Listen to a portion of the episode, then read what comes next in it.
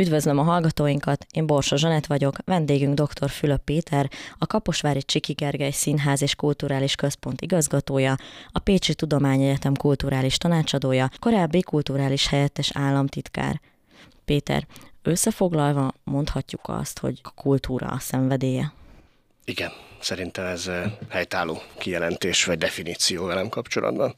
Honnan jött ez, hogy ennyire beleveti magát a, a kulturális életben, hogy néztem azért közgazdasági és jogi szakokon végzett, tanult, tehát akkor hogy jött így ennyire ez a kultúra szeretete? Nagyjából 2015-ig a, az egyetem világa ragadott magával, és miután az első alap diplomámat, a jogász végzettséget megszereztem, bent maradtam a jelenlegi jogkari dékán Fábián Adrián barátom invitálására a tanszéken, és közigazgatási jogi szakképesítés, vagy hogy mondjam, a közigazgatási jog mélyére ástam magam, és a doktori képzésre nyertem fölvételt. Tanítottam a jogi karon és az egyetem más karain is a jogi karon közigazgatási jogot és felsőoktatási jogot, illetve az egyetem más karain jogi alapismereteket. Aztán azt szoktam mondani egyébként, ami, ami mindig mosolyt csal a kérdezők arcára, hogy, hogy egy, egy véletlennek köszönhetem azt, hogy én Kaposvára kerültem. Már a kultúra egyébként hagyományosan jelen volt a, a családunkban. Az atyai nagyanyámnak a testvére, ő a Berni operaháznak volt kitűnő művésze, és egyébként gyerekkoromban pedig jártunk rendszeresen a Pécsi Nemzeti Színház előadásaira, a Pécsi Balett előadásaira, és egyébként ez utóbbi ragadott engem először magával. Nagyon nagy tisztelője vagyok Dóra néninek, nagyon jó, mondhatom, talán nem fog megsértődni, barátságot ápolunk Vince Balázsjal, és mindig nagy érdeklődéssel és, és ámulattal néztem a, a, amit a táncosok a színpadon e, idézőjelbe teszem művelnek. De természetesen azért a színház előadása is, e, ott, amikor az iskolás éveket e, töltöttem, és az iskola és a szüleim, nagyszüleim jó voltából elmehettem a, a színházba, magával ragadtak. És Hát volt még egy, bár nem alapvetően művészeti kötődés a családomnak a Pécsi Nemzeti Színházhoz. Az anyai nagyapám a 70-es években a Pécsi Színészklubban dolgozott esténként, pultosként és pincérként, úgyhogy innen ő az akkori kor nagy ágyúival nagyon jó kapcsolatot ápolt. Torgyá Józseffel és feleségével például ott kötött barátságot, és ez aztán végig kísérte a, a, az ő életét.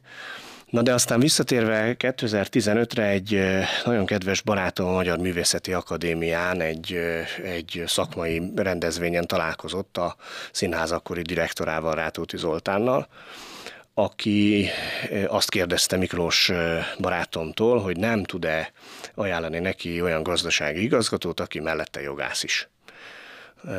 És akkor erre Miklós azt mondta, hogy hát neki van egy ilyen kollégája, barátja, mi akkor együtt dolgoztunk a Pécsi jogi karon, és fölhívott, hogy, hogy küldjek egy életrajzot. És mondta neki, hogy hagyjon engem ezzel békén, én nekem eszem ágában sincs váltani, én nagyon jól érzem magam Pécsen.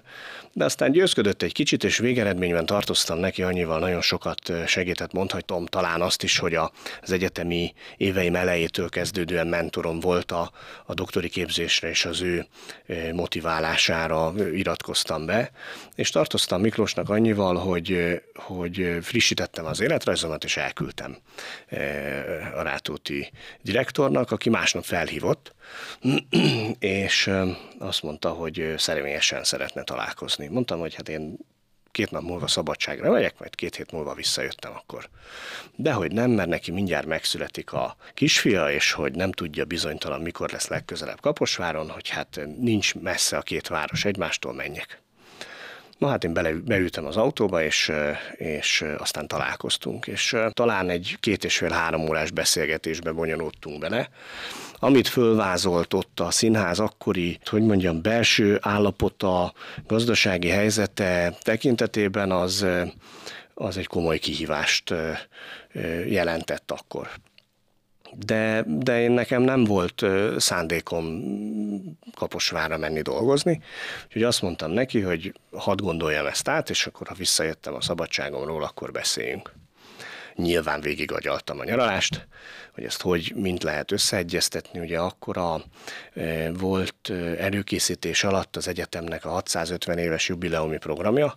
Én abban e, dolgoztam Komlósi professzor mellett, és, és aztán hát egyeztettem persze rektor úrral is, és akkor abban maradtunk a Rátóti direktorral, hogy egy fél éves próbaidőszakot adunk egymásnak, és nem megyek én munkaviszonyban, nem tanácsadóként segítem a munkáját. És akkor ott 2015 nyár közepén belevetettem magam a színház ügyeibe, áttekintettem ugye a gazdálkodási helyzetét, ami azért akkor elég, elég kritikus állapotban volt, komoly hiány volt a költségvetésben, akkor még máshogy volt a, a, a kulturális intézmények is igénybe vehettek TAU támogatást. Ugye az akkori számok alapján 50 millió forintot fogadhatott be a Kaposvári Színház, ez július közepén a befogadott összeg nulla forint volt, és hát nagyjából év végére azért, és azt mindig el szoktam mondani, hogy, hogy, hogy nem egy, egy dzsungelharcos öncélú tevékenység ez, hanem egy csapatmunka volt, hiszen az ottani kollégáimmal közösen irányba tudtuk tenni a színház hajóját. Ledolgoztuk a költségvetési hiányt, begyűjtöttük az összes forintra pontosan 50 millió forintnyi TAO támogatást, és az előző év veszteségét is pozitívra tudtuk fordítani. És ugye közben 2015-ben indult a kormányzatnak a Modern Város program sorozata, aminek keretei között miniszterelnök úr ellátogatott Kaposvára, és bejelentette, hogy a kormány biztosítja a forrást a színház felújításához. Ugye zárójelben azt kell tudni, hogy a 80-as években volt utoljára felújítása a Kaposvári színházat érintően, nagyon rossz állapotban volt a ház, tehát nagyon, nagyon ráfért már a fölújítás építészetileg is, technikailag is, tehát színpad, színház technikailag is. És ugye akkor a tekintettel arra, hogy a színház gazdálkodási helyzete nem volt túl rózsás, és Rátóti direktor úr előttem két gazdasági igazgatót menesztett, az önkormányzat felé, polgármester úr irányába havi riportokkal kellett igazolni, hogy milyen irányba is megyünk. És hát számára úgy tűnt, hogy nagyon szimpatikus volt az az intézkedés csomag, amivel az én érkezésem után irányba tudtuk tenni a színház gazdálkodását, és nem csak a gazdálkodást érintette ez, hanem a belső szabályozottságot, a belső működési struktúrának az átszervezését. És akkor azt kérte tőlem közösen a direktorral, hogy létesítsünk munkaviszonyt, és, és teljes állásban vállaljam el a színház gazdaság és produkciós ügyeinek vezetését, illetve hát ugye, hogy előre vetült már akkor, hogy jön a felújítás, tehát annak a menedzselése, lebonyolítása is azért az ő fejükben az én feladatomnak volt számba. És akkor én 2016-ban, januárban költöztem Kaposvára, és augusztusban történt egy hát meglepő fordulat, amikor is Rátóti direktor úr lemondott. Érkezett ott a, a második gyerkőc náluk a családban, és, és azt mondta, hogy, hogy ő már viszonylag későn lett apa, és szeretné látni fölnőni a gyerekeit, úgyhogy ezt a Budapest-Kaposvár ingázást ezt ő nem vállalja tovább, és akkor polgármester úr Szita Károly rám nézett, és azt mondta, hogy Péterkém, akkor fél év, aztán majd meglátjuk.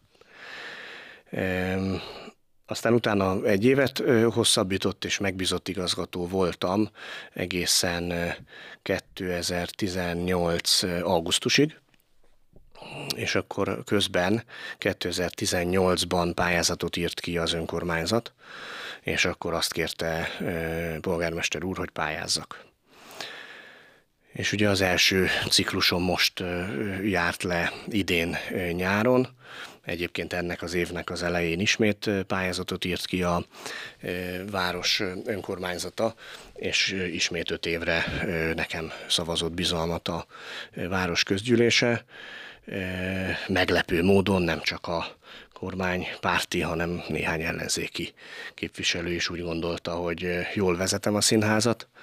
Ugye hát gyakorlatilag nyolc éve vagyok a, a, a színházi világban, ebből 7 éve igazgatóként vezetem a színházat, és azért ez egy, ez egy Magyarországon sajátosnak mondott helyzet, de hogyha kitekintünk egy picit, és Kelet-Európa irányába nézünk, vagy, vagy a tengeren túlra nézünk, akkor azért ez nem egy, hogy mondjam, szokatlan módszer, hogy menedzser, vezető és művészeti igazgató páros irányítja a kulturális intézményeket, és én úgy látom, hogy, hogy és nem, hogy mondjam, nem szerénytelenség ez, hogy, hogy ez azért működik.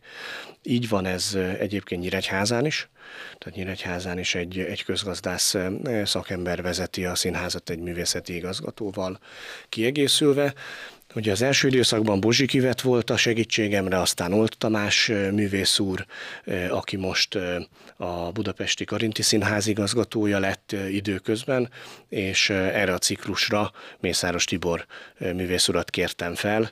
Létrehoztunk egy művészeti tanácsot, aki, aki az ő munkáját segítendő véleményt tud formálni a művészeti kérdésekben.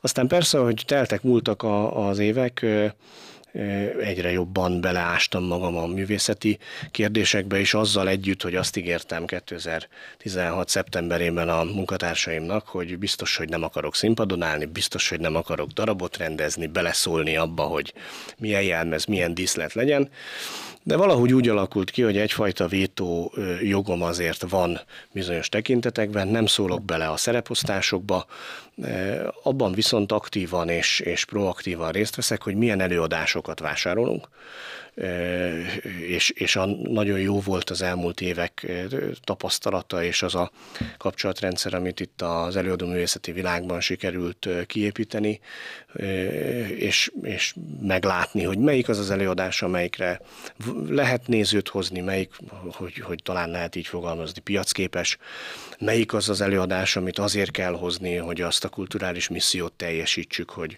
behozzuk a fiatalokat, behozzuk a, az egyetemistákat, vagy akár egy olyan drámapedagógiai földolgozással egy bekötött előadást állítsunk színpadra, hívjunk meg, ami, ami különleges, és helye van a Kaposvári játszóhelyek valamelyikén.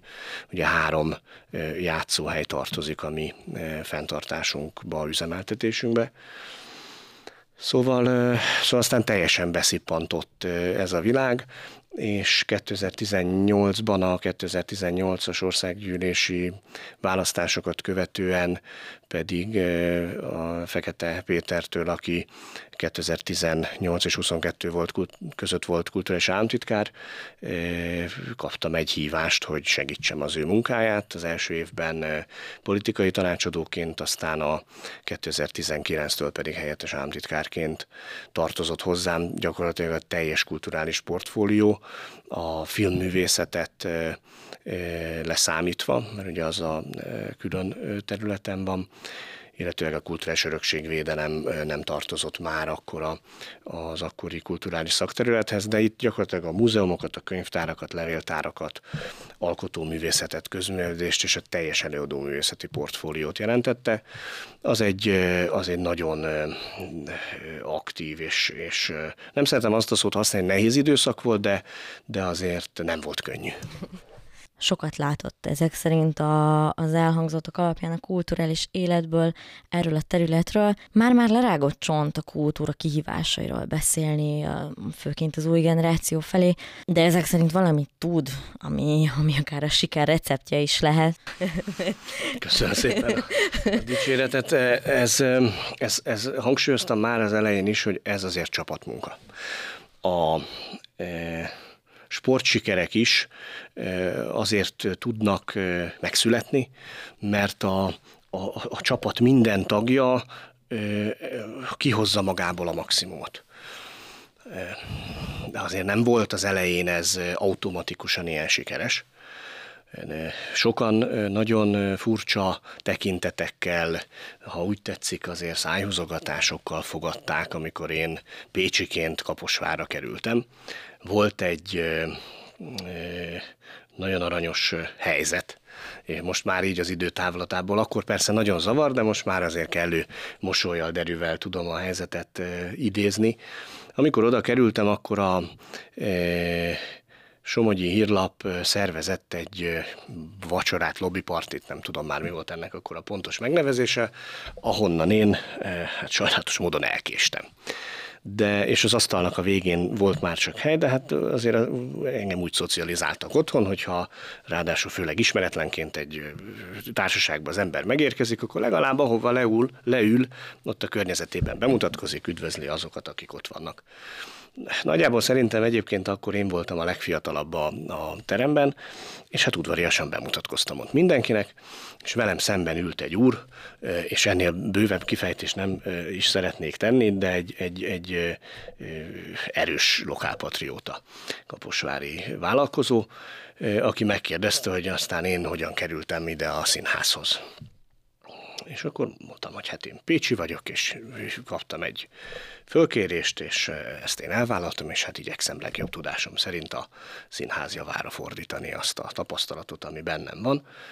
És így eldobta a kanalat, fölnézett, és azt mondta, hogy Pécsről kellett Kaposvárra gazdasági igazgatót hozni, hát ez egyszerűen elképesztő. No hát aztán persze nekem se kellett sokkal több, mindjárt mondtam neki, hogy hát biztos helyben nem volt alkalmas. Újra rám nézett, és fogta magát, és el is ült az asztaltól.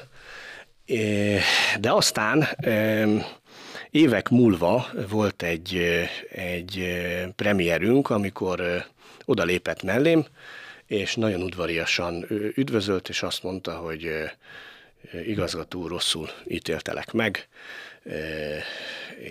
gratulálok az eredményeidhez, és nagyon örülünk, hogy te vezeted a színházat, mert, mert látható az a fejlődés, ami az utóbbi éveknek a munkájának a gyümölcse. Na de visszatérve az eredeti kérdésre, én azt hiszem, hogy itt Közép-Európa szívében mi egy picit el vagyunk kényeztetve.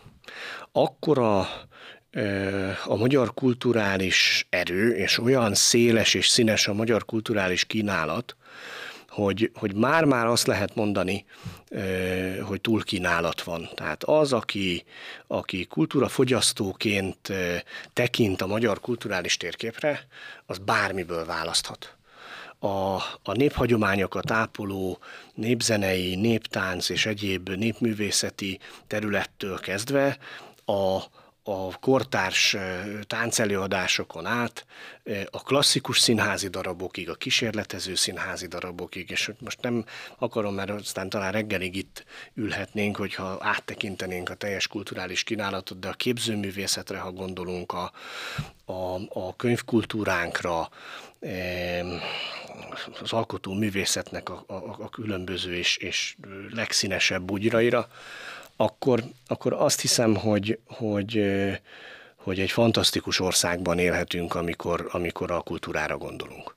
Ahhoz képest, hogy a magyar lakosság szám hogyan alakul azért itt az európai összehasonlításban, szerintem nagyon egyenes háttal és büszkén mondhatjuk, hogy a magyar kultúra a világszínvonalú. Ezt bizonyítják egyébként azok a statisztikák, azok az eredmények is, amikor azt vizsgáljuk, hogy hányan járnak múzeumba, hányan járnak színházba, eh, hányan eh, vásárolnak könyvet, és persze ezekben vannak döccenők. Volt egy nagyon furcsa helyzet ugye itt az elmúlt időszakban a, az életünkben, ez a Covid járvány, hogy hogyan állította meg nem csak a, a kultúrát, hanem a teljes magyar közéletet és, és, és mostanában mindig a 2019 előtti időket vesszük bázisul, amikor egy statisztikai összehasonlítást teszünk. Én a magam részéről úgy gondolom, hogy, hogy soha nem fog visszatérni az életünk a Covid előtti időszakba. Mert, mert akkor valami megváltozott és valami alakult, de, de nem is biztos, hogy baj ez. Vannak a, a, a, a történelem során olyan kiigazítások, vagy olyan helyzetek, törések, talán szabad így fogalmazni, amik, amik megváltoztatják a, a dolgok irányát és a dolgok menetét. Persze törekedni kell rá, hogy, hogy ugyanoda térjünk vissza nézőszám és hasonló tekintetben, de mi azt tapasztaltuk a színházi világban, hogy, hogy nagyon hamar visszatértek a nézők. Sajnálatos, hogy, hogy, hogy sokan távoztak is. Ugye azért a, a magyar színházakban a törzsbérletes közönségnek az átlag életkora az alapvetően 62-63 pluszos. Viszont, a, viszont azért a fiatalok is jelen vannak, Ugye óhatatlanul pedig kiesik egy korosztály, amikor, amikor gyermeket vállalnak, amikor a karrier beindításán és annak a fölfuttatásán dolgoznak. Mi éppen ezért olyan programokat is kínálunk, amikor, amikor a munkatársaim, illetve óvodapedagógusok bevonásával vigyázunk a gyerekekre, hogy a szülők el tudjanak jönni ritkán tudjuk ezt egyébként megszervezni, meg azt látjuk, hogy azért, azért, azért sokan inkább, amikor már a nagyszülőkre vagy a babysitterre rá tudják bízni a gyerkőcöt, akkor jönnek el, és inkább esti előadásra, de így ilyetén módon kimarad egy réteg, és azt is muszáj említeni, hogy, hogy azért komoly versenyhelyzet van. Tehát amikor a, amikor a videó megosztó oldalaknak a, a dömpingje, tehát, ha csak kinyitjuk, és most nyilván név nélkül ezeket a lehetőségeket, akkor ezer meg ezer film, dokumentumfilm, zene ömlik ránk. Tehát olyan, olyan zaj van a, az online térben, amiben, amiben azért nem könnyű beékelődni a, a jelenlét művészetével. De én azt hiszem, hogy, hogy azért a kultúrafogyasztók többsége igényli azt, hogy, hogy a film mellett, hogy a sorozatok mellett azért a színházat is megtapasztalja és része legyen az életének. A fiataloknak a bevonzására pedig hát indultak azért az utóbbi időben olyan fantasztikus programok, gondoljunk itt a Lázár Erőn programra, aminek a létrehozásában én magam is részt vehettem, ami ugye az 1-től 8 osztályos korú általános iskolásoknak a, az évente egyszer kulturális intézményben való jelenlétét támogatta, támogatja, jelenleg is fut ez a program, az állam kifizeti, az utazást megfinanszírozza, és be van osztva, hogy az elsősök bábszínházba mennek, a másodikosok előadásokat fogadnak, a harmadikosok, ötödikesek a külszínházakba látogatnak, a negyedikesek komoly zenét kapnak, és nem sorolom végig, a nyolcadikosok pedig valamely budapesti nemzeti intézményt látogatnak meg. Ugye nem volt rossz a statisztikailag a, a helyzet korábban sem, mert, mert a gyerekbérlet számok a színházakban nagyon erősek voltak, de igaz ez a koncerttermekre és akár a Filharmonia Magyarország programjaira, hogyha gondolunk. Viszont nagyjából ebben a korosztályban 800 ezer gyerkőc van. Ennek a fele járt és jutott el, és tehette meg azt, hogy, hogy színházbérlete legyen. Ez a program azért fantasztikus, mert kitágította ezt a kört, és azok is, akik korábban nem tudták megengedni maguknak, bejutnak a színházakba. Készítettünk mi videókat, interjúkat a, a, olyan, olyan gyerekekkel, akik, akik tényleg életükben először léptek be a, a színház kapuján. Hát megindító volt az, a, ahogy ők válaszoltak, reagáltak, amikor beléptek a szünetben, vagy az előadás végén, és a ma színház csinálóinak, a ma kultúra színház, vagy a kultúra csinálóinak felelős felelőssége az, hogy, hogy lesz-e 15 év múlva, 20 év múlva színházjegyet, színházbérletet, kiállításjegyet, múzeumjegyet vásárló Magyarországon, és ez, ez nem csak a, a kultúra csinálók felelőssége, ez ugyanúgy a városvezetők felelőssége, ez ugyanúgy a politikusok felelőssége is, hogy olyan programokkal, olyan ösztönzőkkel támogassák a kulturális szektort, amiben, amiben ezek a programok sikerrel tudnak működni. És akkor nem lesz gond, még akkor sem, hogyha, hogyha nagyon nagy a verseny, de azt is látom, hogy a kulturális szereplők az utóbbi években felismerték azt, hogy annak a világnak is vége van, hogy kitesszük a műsort, esetleg betesszük a helyi labba, kinyitjuk az ajtót, és jönnek a nézők. Tehát nekünk el kell menni, meg kell küzdeni azért, hogy a néző minket válasszon, és a kulturális marketing jelenleg én azt látom főszállóágban van, nagyjából hasonló pályát jár be, mint a felsőoktatás marketing járt be az elmúlt 10-12-15 évben, és és az pedig végezetül egy komoly dilemma, hogy az online térbe a kulturális szereplők hogyan kapcsolódjanak be. Ugye itt a Covid-ra, hogyha visszagondolunk, akkor, akkor nagyon sok színház kísérletezett azzal, hogy online eh, előadásokat tart. Én azt gondolom, mi, mi Kaposváron azt az utat választottuk, hogy a bizonyos előadásainkat, amelyek rögzítve voltak, eh, közzé tettük és online formában elérhetővé tettük de azért a színház mégiscsak a jelen művészete. Egy koncert felvételt is meg lehet hallgatni a telefonunkon, vagy, vagy, vagy a tévén keresztül, de, de az nem ugyanaz az élmény. Viszont az online térben igenis jelen kell lenni a kulturális szereplőknek is.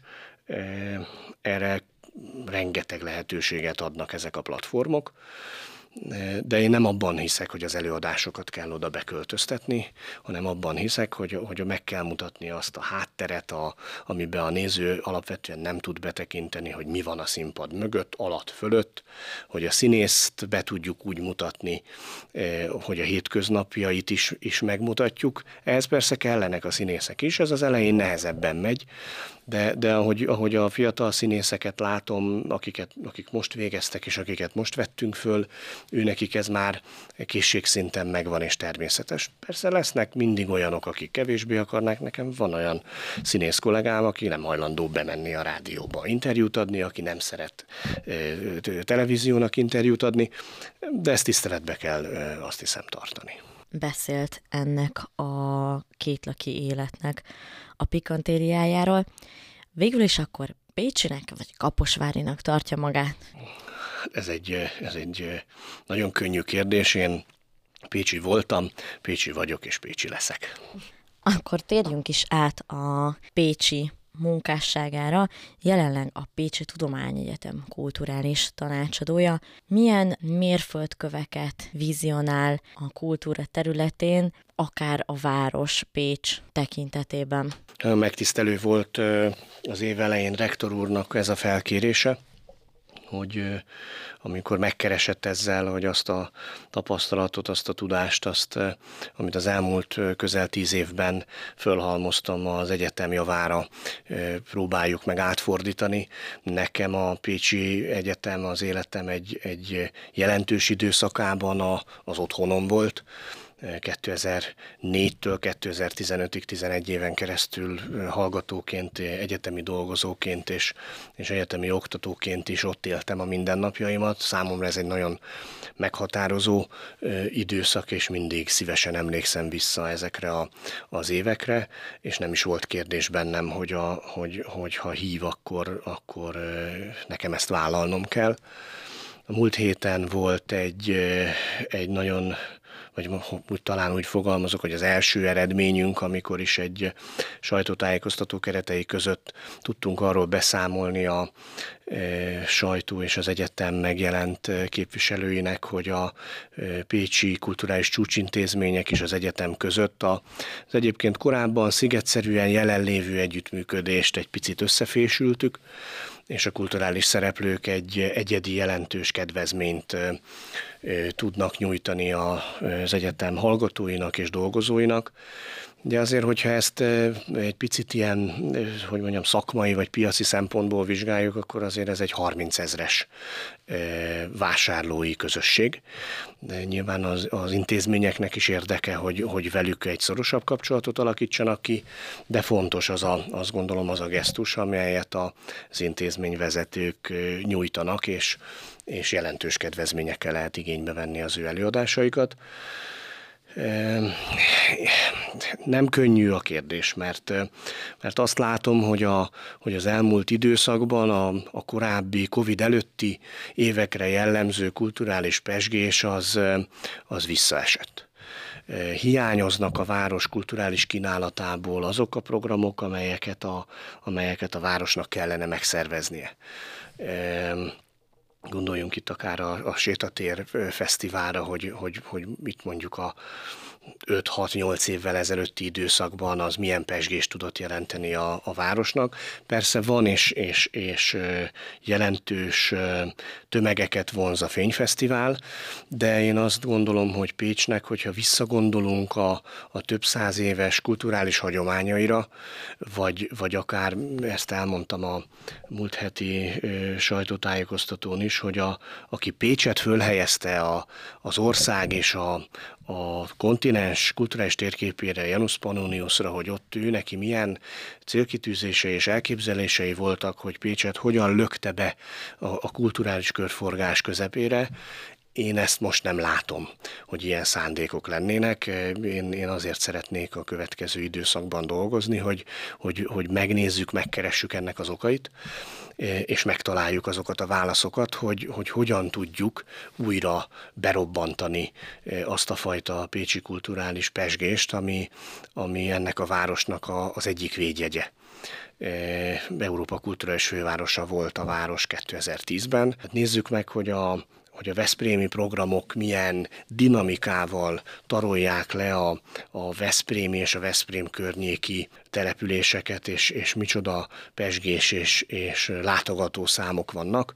Én azt hiszem, hogy Pécsnek minden adottsága megvan ahhoz, hogy, hogy visszatérjünk oda, ahol, ahol 5-6-8 évvel ezelőtt voltunk.